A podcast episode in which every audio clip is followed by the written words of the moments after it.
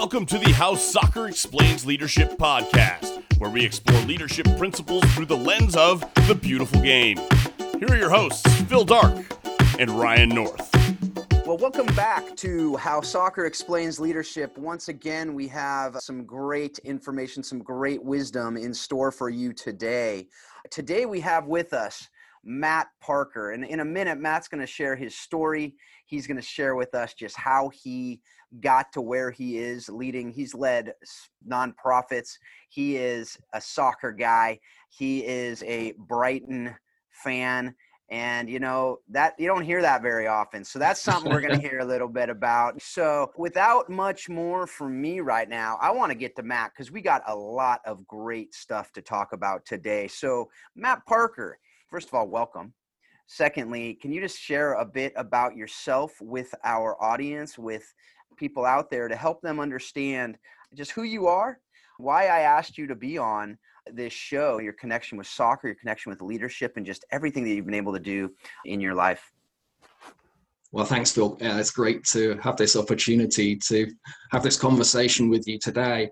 My love with soccer started when I was around 10 or 11 years old. Growing up in England, um, my dad took me to uh, my first game. It wasn't the English Premier League in those days, it was called Division One. And it was a game between Brighton and Hove Albion and Aston Villa.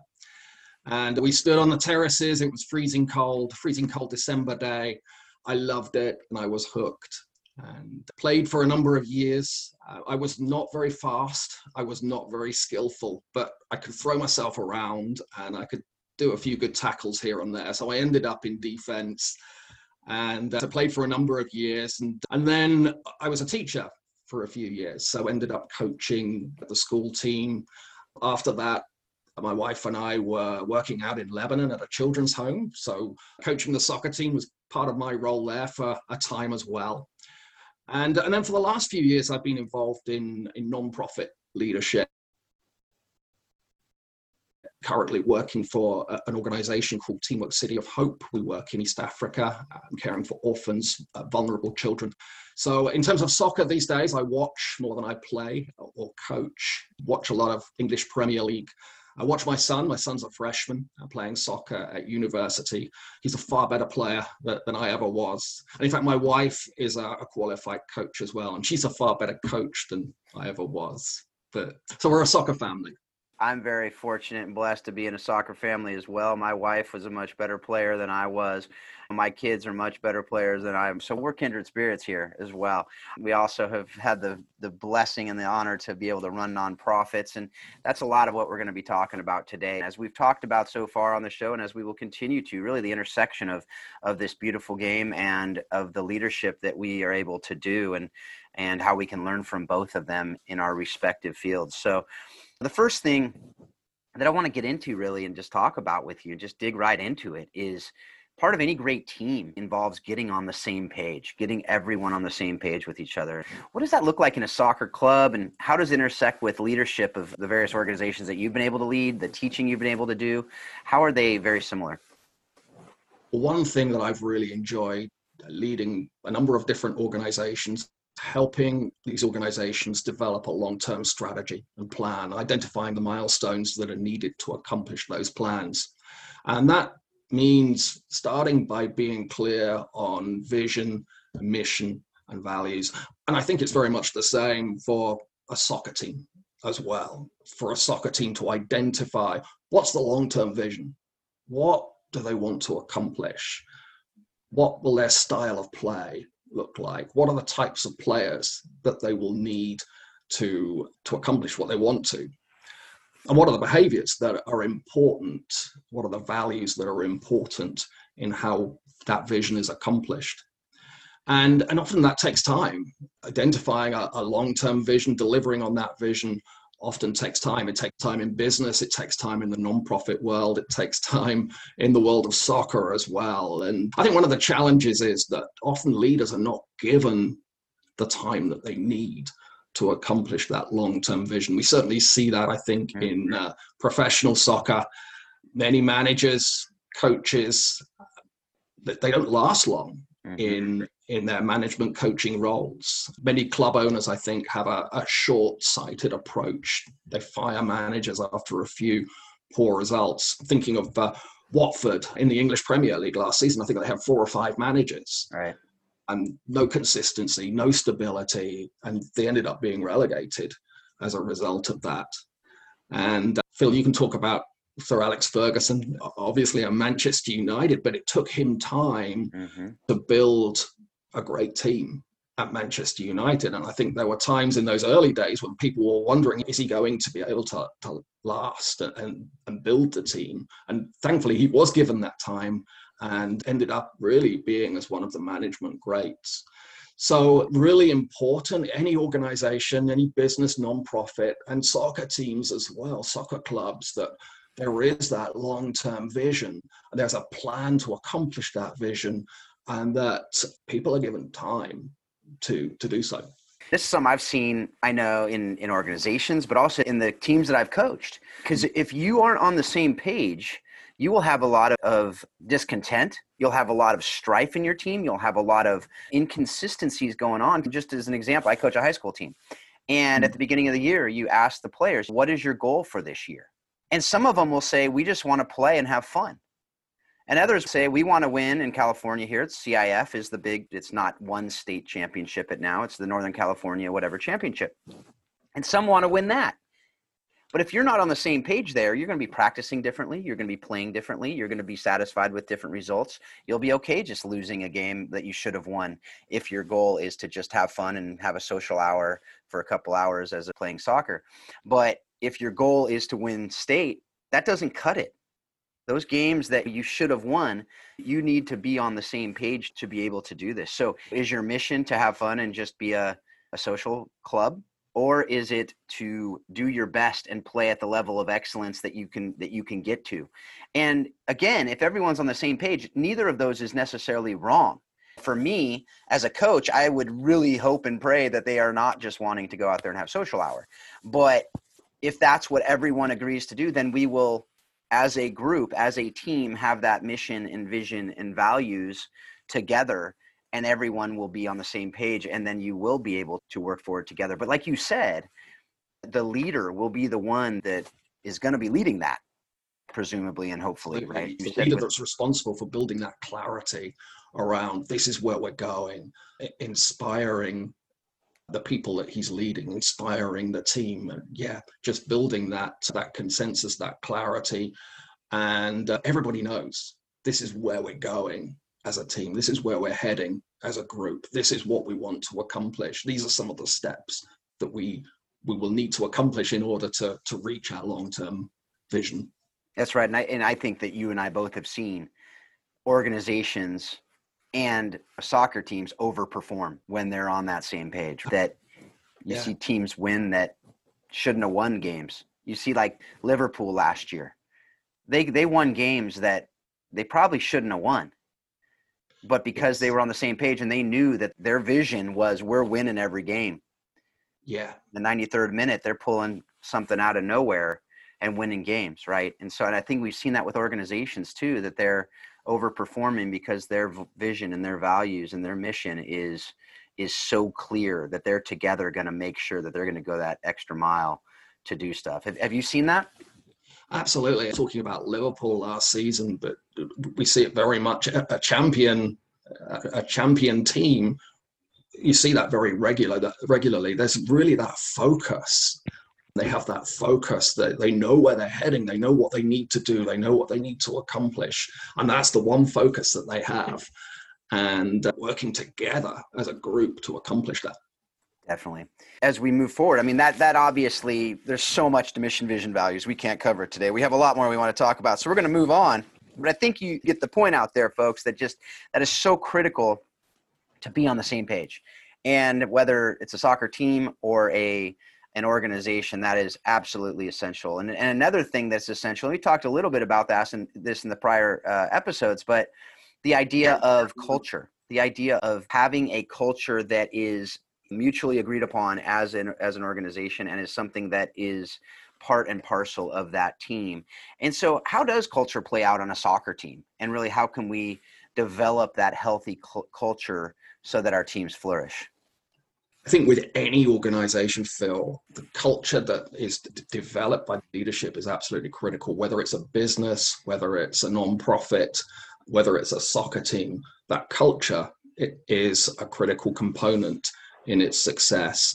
Patrick Lencioni, in one of his books, The Advantage, and he's talking about business, uh, mm-hmm. but, but it applies to all teams and all, all organizations. Uh, and he talks about the need to build organizations that are both healthy and smart. Many organizations don't do it, they focus on the smart piece. But he says there's an absolutely critical need for organizations to be both healthy and smart. So, in a soccer team, in the context of a soccer team, smart means making sure that they have the quality of player that's needed, that tactics are second to none, that they're using research and statistics to inform decisions that are being made, that they have the training facilities that are needed and the quality of field that's needed to play on, the strategy is there, that the marketing is, all of these different pieces are in place. And so that's smart. But the healthy piece is more about the morale and the relationships, the quality of the relationships that exist within the team, the focus that the team has on working together, putting the team first, the level of trust that exists within between team members, the desire to help individuals grow, individual players grow, and the accountability that's needed as well. And so being healthy and smart is really important for any organizations, including a soccer team. Absolutely. And I think that that's something that when you look at it, you go, it goes back to that mission, vision, values, right? That healthy, mm. if you're on the same page, you're able to have the accountability. You're able to have the the trust level and stuff. But if you don't make that clear, then it could be that people misunderstand where each other are coming from. So if you have, again, going back to that that example of the high school team, if you have someone that wants to win state and another person that wants to just go out and play and joke around and have a good time, and they haven't talked about that, that's going to lead to a lot of unhealth, right? Because on practice, one's going to be goofing off, the other is going to be want to be intense, and they're going to be yelling at each other. And if you never communicate that, and again, I think that's where that leader comes in to be able to ensure that everyone's on the same page for that health.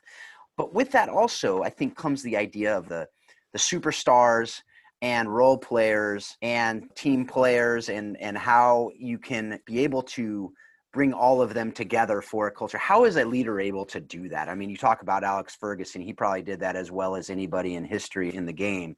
But how are you able to do that, whether it was in coaching, teaching, and leading the organizations? Because we all know we have superstars in our organizations. But if we just put them on a pedestal, or if they put themselves on a pedestal, usually that's not the best. So, how have you experienced being able to have everyone be able to work together for that healthy culture? I think in any team that I'm working to bring together, obviously we need those people that are capable. We need those people that have the skills to deliver. Um, in the context of a soccer team, we need capable players who are going to deliver when they're out on the field. But then also, it's people that are, are hungry, people that are committed, there's nothing worse in a soccer team. There's nothing worse than having a, a, great player, a superstar player, who, as soon as you go a goal behind, his head goes down and kind of gives up um, or doesn't look interested. And so, having people that are committed, people that are hungry, is uh, just really important. People that are going to just give all they've got right up until the final whistle. And then humility, I believe, is a, a key a key need. A lot of superstar players are maybe it's easy for them to get big headed. It's easy for them to think, well, the team can't exist without me. And, and so just that need for humility within the team uh, and that commitment to not just self, but to the whole team. Uh, it was in- interesting. I was listening to an interview with uh, one of the, the players at, at Brighton and Hove Albion recently, and uh, he was just saying, uh, talking about the quality of the, the team spirit, the changing room, and uh, and just saying that they have a, a kind of policy, an unwritten policy, but it's a policy that nobody's allowed to get too big-headed, no matter what they achieve, no matter what they accomplish. and there's accountability in place. So if somebody, one of the players starts to go down that route, then they're brought back down to earth by others. And in a coaching situation, we will often have players that really stand out. And there's that need to work with those players and just encourage them to see team as most important, not just their own accomplishments, but team as being the most important thing. And uh, to stay grounded despite their their success or the way that they are held up by others just that that humility and that commitment to team is vital and again all this is interconnected with each other because if you have that mission vision values and it's clear in that team then the team becomes the focus. And that's where the humility is. You are doing something bigger than yourself. It's not about you. Have you watched ted lasso? You watching ted lasso? No. No you're not. Okay well I will tell you, and if you folks out there watching it, we won't necessarily get into it too much, but there's this one scene in there reminded me of it. It's a fantastic show, by the way. It's really funny, but brilliant writing and a, amazing leadership principles throughout. But one of the things he talks about is almost exactly what you just talked about there, where during the show, there's this one guy that is the older guy on the team, leader in the locker room that you can tell, but he's not taking on that leadership role. And so Ted Lasso is the coach. He says, he's the one if we can get him to get what we're doing, he will be able to transform this team into a healthy team because it wasn't healthy at all. And so that's something that I don't have time on the show today to get into all the details, but I think that point of the superstar can either be a virus or it can be someone who the team can rally around, but it does take that humility for that superstar to somehow get into their head that this is bigger than you this is bigger than than a single person and that goes for organizations that goes for really any healthy team in the world and again not to this isn't an alex ferguson special show but i love his book where he goes through different players and how they were different people and he knew them and he knew david beckham wanted to be a rock star and it was the only guy on that team that did and so he treated him and handled him differently than the rest of the players Ronaldo coming in and being able to take this young, arrogant little kid and make him into who he is, and to go player to player and seeing how they're each of them are different, and and it can either be again either be a virus or it can be an amazing beautiful thing and so i think that that's something that is critical but that that really leads us to the next question that in any team it's got to start with that manager that coach and i think over the last few years we have i mean if there's any time in the history of the game where you're seeing the differences that managers and coaches are making i think now is it Absolutely. Right. I mean, you're seeing Messi wanting to bail on Barcelona, which is crazy. Now that's the board of directors and everything else. You're seeing Klopp and Guardiola having amazing impact. You're seeing Ole coming in after a few years of these different managers, and and everyone's criticizing every manager at all times. But do you see a manager focus on something? So talk about that for a bit. Just the the importance of the manager coach, the importance of the CEO or the leader of an organization, and why it's so critical, and how the manager can be the start of a healthy organization it's really the the top leader, whether that's the manager in a soccer team or CEO in an organization. It's the it's that person, it's that top leader that really sets the tone. It's that top leader that models the attitudes, behaviors that he wants to see throughout the organization, throughout the team. Doing it in the changing room, in the Uh, on the training field, when the team is on the on the field and playing a game, it's how that that manager sets the tone and how he models those behaviors that is absolutely key. And Phil, you mentioned Alex Ferguson as somebody that really understood his players as individuals. And, and that's a key piece that we understand each individual player on our team, what works for them, how to get the best out of that person, and how they can fit, how they can best fit into that team structure. I think there's also a need, there is the need for accountability, holding people accountable once uh, as leaders, as we set out exactly what we want to see, the attitudes, the behaviors that we want to see, that we're holding people accountable for those. And uh, sometimes that means turning up the heat on, on people, and sometimes it means dialing the heat back down again but knowing when to do that, having the wisdom to know when to turn up the pressure a little bit and when, to dial it back a little bit is important. When you're a, goal behind at half time, when do you throw the teacups around? Or, or, do you just give an inspirational talk instead? What does that look like? And, and knowing how to handle different situations is absolutely key. And then there's also a, a key need, I think, that uh, leaders have to be able to get different perspectives. And so sometimes it, it is ensuring that they have that big picture perspective, that they're seeing the big picture. And sometimes it's getting down on the ground and into the detail, the day to day.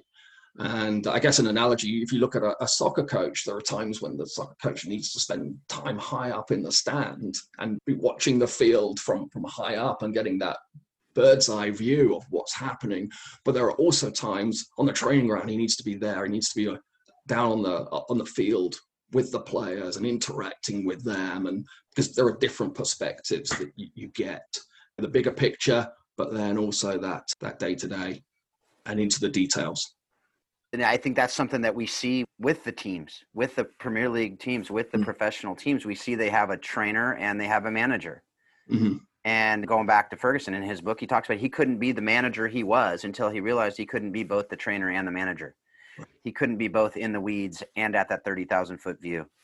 And even in the high school game, like I'll go up into the press box sometimes at the high school, and I'm the assistant coach, but the head coach is down there. I go up in the press box, watch the game from up above to get a different perspective, even in the midst of games, to be able to see different things because we can't see all things at all times. And so sometimes to know as the leader too that I can only do so much, I need to bring someone else alongside me that can be my eyes and ears as well from a different perspective to give them that respect, to give them that level of of responsibility that we can actually be well i am the ultimate responsibility of this organization there's somebody else who i am bringing into that circle that will be at that same level of authority.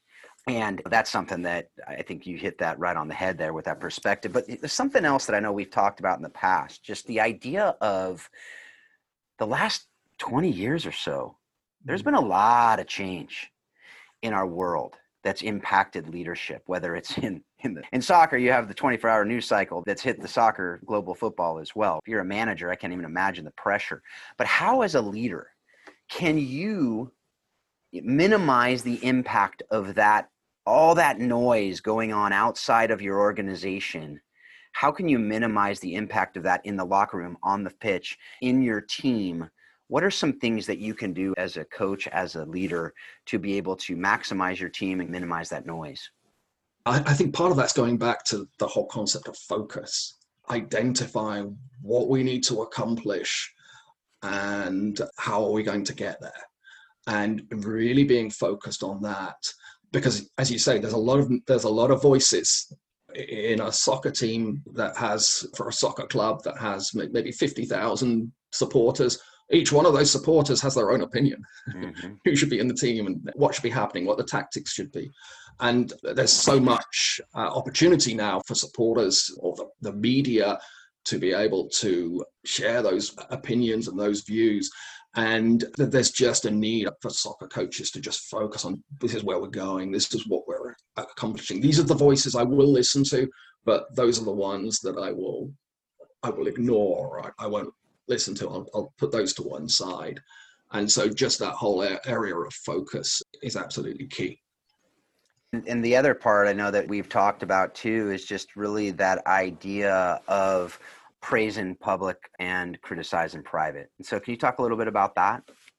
As a leader, we want to be we want to be encouraging our teams. And part of that will be at times being able to praise individuals or a group or the whole team in public and that helps to really to, to, raise the the morale within the team but there are times when we're going to need to address some difficult issues there are times when there will be conflict within a team and how we address that is absolutely critical because obviously conflict or when things are not going well that can be so destructive and it can cause irreparable damage to a team.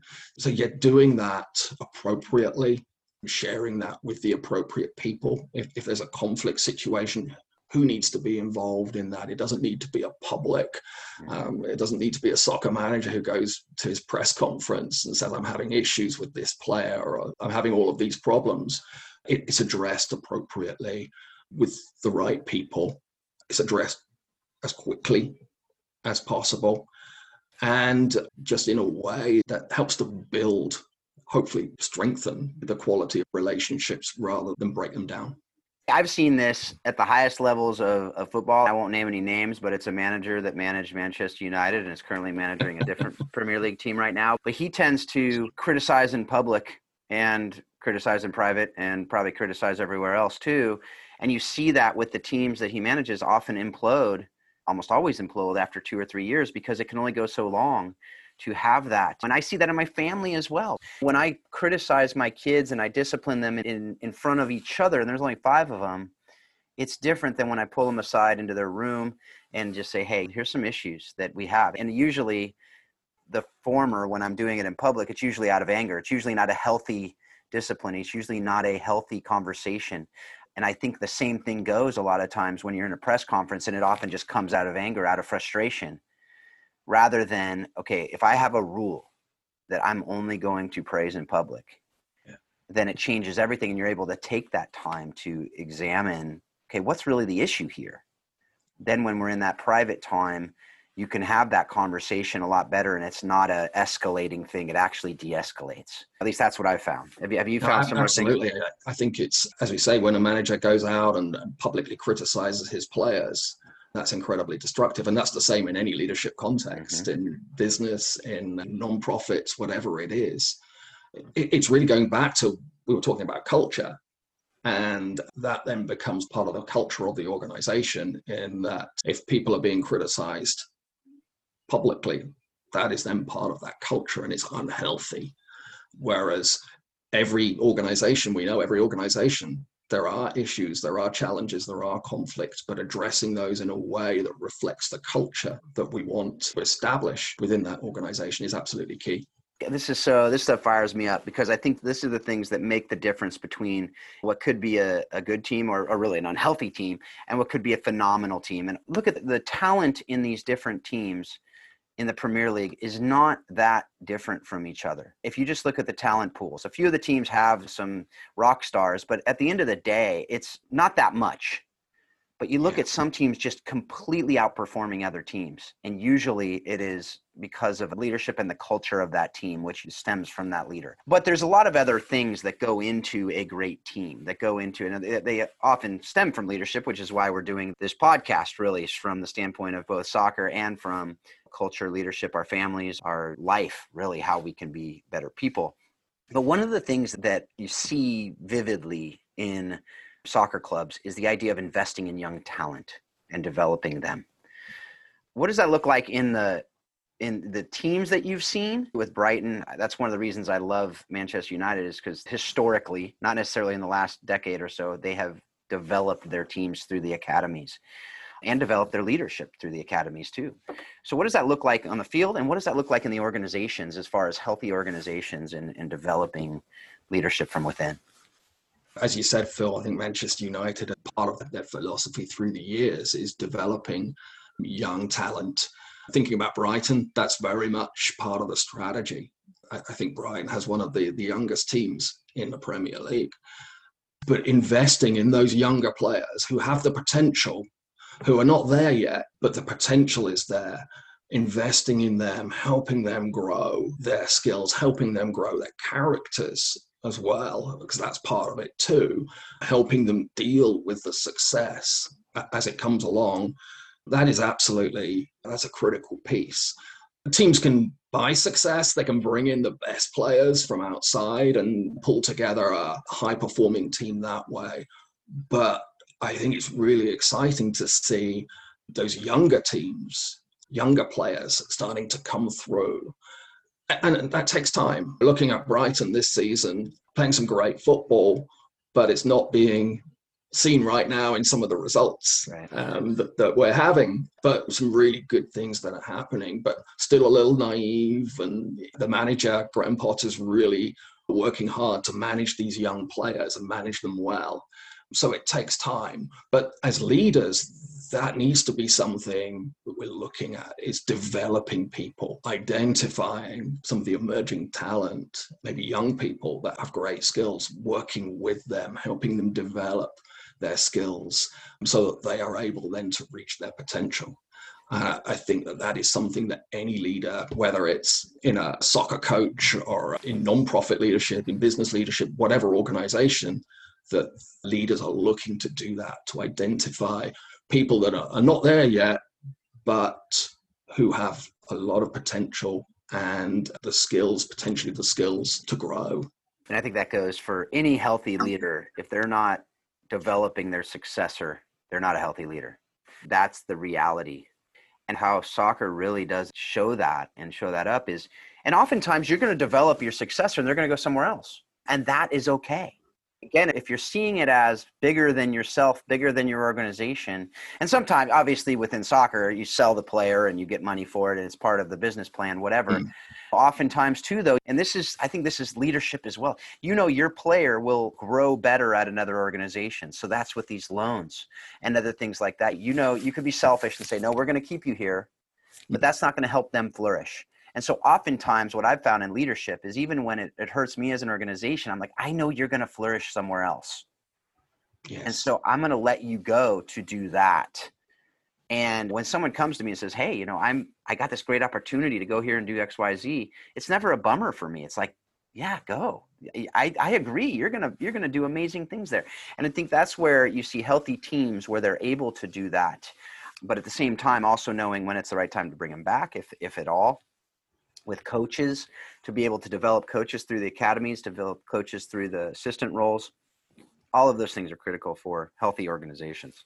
Yeah, it's having that concern as leaders, being concerned, one of our top concerns being for our people as individuals, being concerned for them, being concerned for their needs, being con- concerned about their growth and their development in their roles, whatever that looks like that desire to see, and you use the word flourish, and, and I think that sums it up well for really seeing people flourish and grow, whether that's with us as part of our team or whether that's somewhere else. Again, part of that too is another quality that's critical to flourishing, critical to healthy organizations is the idea of there needs to be excellent communication. You can have the best ideas in your mm-hmm. head you can have a mission, vision, values that are the best in the history of the world. But if you don't communicate them well and you don't create that clarity within your team, it's not going to it's not going to be worth anything. So what does that look like? What does that communication look like? I mean, you mentioned Lencioni earlier and the advantage. Do you remember the four steps of a healthy organization out of that book? I think he talks about c- communicate or create clarity, create clarity again, and um, yeah. continue communicating or something like that. Yeah, it's uh, basically, I think, develop a healthy leadership team, right? Which is that build that team, everything yeah. we talked about, and then create clarity, communicate mm. clarity, reinforce clarity. That's right? it. That's, Got those it. are the four steps. Yeah. But what does that look like? Okay, that's great, but a whole book was written about it. We don't have time to go into the entire book. But what does that look like in a soccer team? What does that communication look like? And then how does that translate into organizations? I would just say I think communication is such a critical piece. You've mentioned this already, but when a team breaks down, in whatever context, when a team breaks down, communication is almost always somewhere part of the problem and communication, communicating well, creating that clarity needs to be just a, a, super high priority for us as leaders. And I think in the context of a soccer team, just being able to communicate, obviously, that vision, we've talked about that already, being able to communicate very clearly with players what expectations are it's absolutely critical that players know what is expected of them. I was talking to my son a couple of days ago, and he was saying just how much he's enjoying being part of the squad at his university because the coach is talking with him individually and saying, okay, this is what I want from you. This is what I need to see from you when this happens, this is how you respond. And so there's that real clarity that's needed. So making players very clear individually the expectations of them, but also the team as a whole, and communicating very clearly with the team as a whole what the corporate expectations are of them as a group. But then also there's, you know, you just think about the amount of communication that's needed within a, a soccer club for a, a manager or a coach communicating with the board, communicating with the media and all of these things needs to be done well appropriate level of communication. And uh, that's just really important Right when you said that there at the end, it just made me think of whether it's a manager of a Premier League team talking with the board and being on the same page. I mean, you just look through the transfer windows. Mm-hmm. You see healthy organizations and you see unhealthy organizations, right? You see coaches that are going, I want all these players, and the, the board and the owners are, they're not on the same page. Or you see ones that are, and again, I'm not going to name any names of organizations that seem to have train wreck transfer windows every time, but other ones that it's like, you don't even hear about it and then boom they got the transfer done in like two days. And i think those are and I, again i'm not putting all of that on health or unhealth of organizations. Mm-hmm. there's obviously a lot of things go into that but i think it's a big part of it. Because if you're not on the same page if you're not communicating with each other well ahead of time before you actually need the action it's not going to happen. But the other thing you talked about there is the idea of crystal clear instructions and responsibilities and players knowing what's expected of them coaches knowing what is expected of them and managers knowing what's expected of them from the people above them. And I think also to a certain extent, the manager and the club is actually leading the supporters as well. Like, hey, here's what's expected of you. If they're rioting, if they're being hooligans and whatever, that the the manager can either help put that out or make it worse by stoking that fire. So I think that there's a lot of, and you've seen that over the years too. But what that reminds me of in organizations is really job descriptions it's also important to remember that sometimes you play out of position a little bit. Sometimes, as an outside back, not not sometimes, like ninety percent of the game, it seems like now they're making runs. And what happens when they make a run? Somebody has to cover for them, right? But that's what's expected. So in organizations, have you seen that in your organizational leadership as far as people kind of playing out of position and people having to cover from them? I mean, you as a small nonprofit director, you see that probably all the time the organization I'm leading at the moment, we're fairly small going, but we're, we're small right now. And, and so it does mean people, uh, having people who are committed to working for one another and supporting one another, covering for one another as necessary. Uh, and that's why it's so important to really make sure people understand that long term vision. This is why we're doing this this is why we're having to play out of position. This is why we have these expectations right now. It's about accomplishing that long term vision, that long term dream that we have. But there's also that need for soccer players, but then for all of us to adapt and be flexible as needed. We're in a world that is constantly changing and um, you know, looking back at just this last year uh, and the change that we've seen in the world. And so there's that need to be able to adapt and that need to be able to be flexible and change approach as needed it's interesting watching soccer teams and looking back over the last few years and just how soccer coaching has changed and team formations have changed. But back when I started watching soccer 40 years ago, it was 4 4 2. That was mm-hmm. the formation. Every week, we all knew how every yeah. team was going to line up. It was 4 4 2. And now things are far more complex it's very different and far more flexible. Players, managers need to adjust to that. It's funny you say that. I was actually just talking with my daughter last night about that, where her team is a U13 team. And quite frankly, in my opinion, again, I'm not the coach. Coach hasn't asked me, but I don't think her team has the personnel to play a 4 3 3. But now the 4-3-3 is what the 4-4-2 used to be. It seems like everyone's playing the 4-3-3 now. Now, I mean, 4-1, 4-1 or whatever. I mean, there's all these, I mean, whatever. But at the end of the day, it seems like even a 5-3-2 looks like a 4-3-3 most of the time, whatever.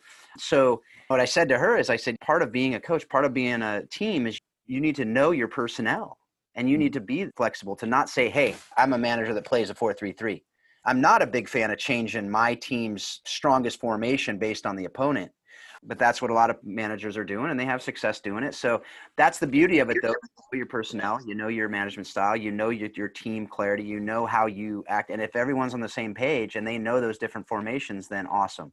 And you get then you get a, an unexpected injury in a game, and that kind of throws things in terms of maybe the formation or the game plan, or you go a goal behind. Yeah or, or, the other team comes out and, and, plays completely different tactics to the ones you'd expected them to. And, and so yes, there are times when we need to adjust and and be flexible and uh, change the plans that we have and we see that in life as well. It's all about learning being constant learners. Uh, as a soccer coach coach needs to be constantly learning. We all do. As leaders need to be learning new things lifelong learning and and growing and never being satisfied with where we are now. There's always something we can always learn and try out new things and adapt and innovate yeah that's one of the oldest adages of leadership leaders are learners.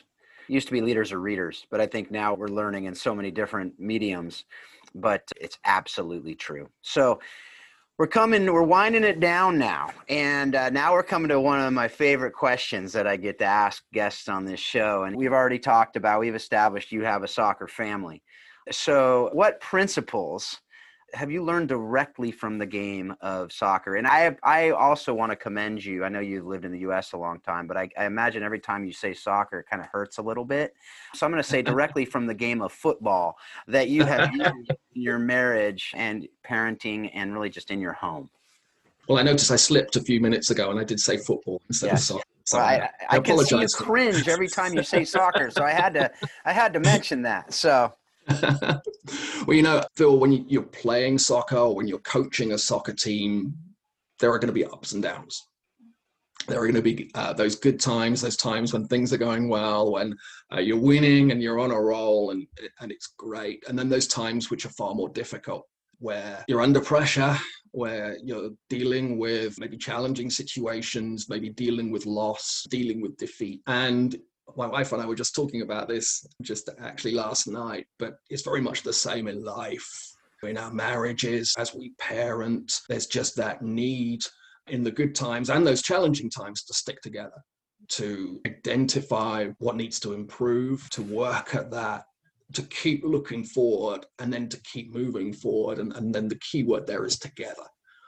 When, when a soccer team is going through a difficult time, they need to come through that time together if they're going to make it out the other side. Yeah. And it's the same, I think, in our marriages, with our families, working through those difficult times together. So that would be one thing. I mentioned my son as just a second uh, thought on that. My son is a freshman playing soccer at university. He's got into the squad, trying to break into the team. And this has been a, a, challenging season for him as he looks to break into the team. And so we've been really encouraging him to see team, the team, as the most important thing. Yes, he has a part to play, but the team is the most important thing. Encouraging him to work hard, continue working hard, persevering through those disappointments.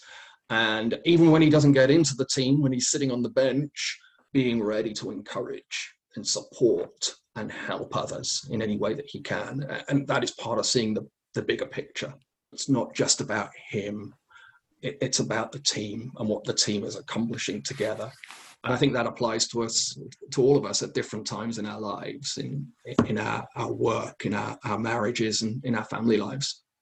We talk about that all the time with our kids that in the midst of any individual moment, in a fight, in a whatever, you might think, oh, well, I'm just going to blow off this family thing or whatever, but to remind our kids, look, your friends are going to come and go, but your family is going to be here one way or the other. And it's either going to be dysfunctional and awful, or it's going to be healthy and incredible.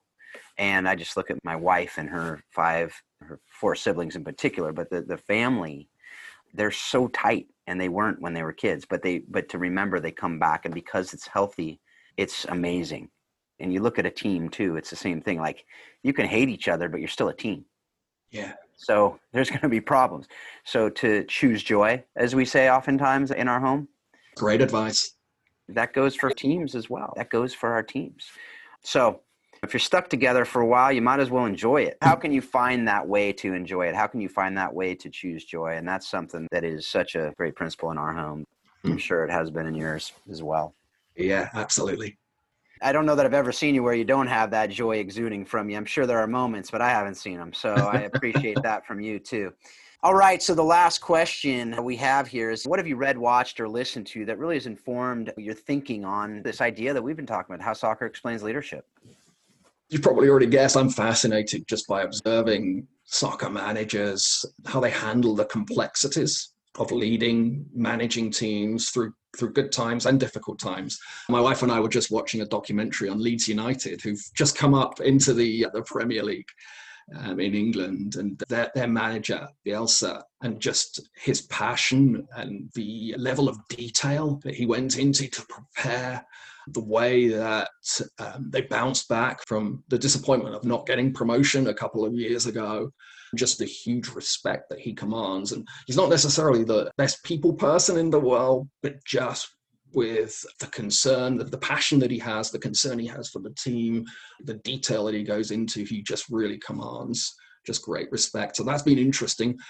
My own team, Brighton, just been really interested to see how they've very clearly got a long-term vision that's reflected in the playing style very clearly defined culture um, a culture where people are a priority, that investment in young players that we talked about, and hopefully the results will will follow before too long. And then I was just reading a book actually by Nigel Travis, who was the CEO at Dunkin' Donuts in the United States for many years. So he had this great experience managing Dunkin' Donuts, and, and then he took on the role as the chair of the board at Leyton Orient, which is a tiny soccer club in London and a club that had really been driven into the ground by the previous ownership. There were a lot of problems and uh, very dysfunctional.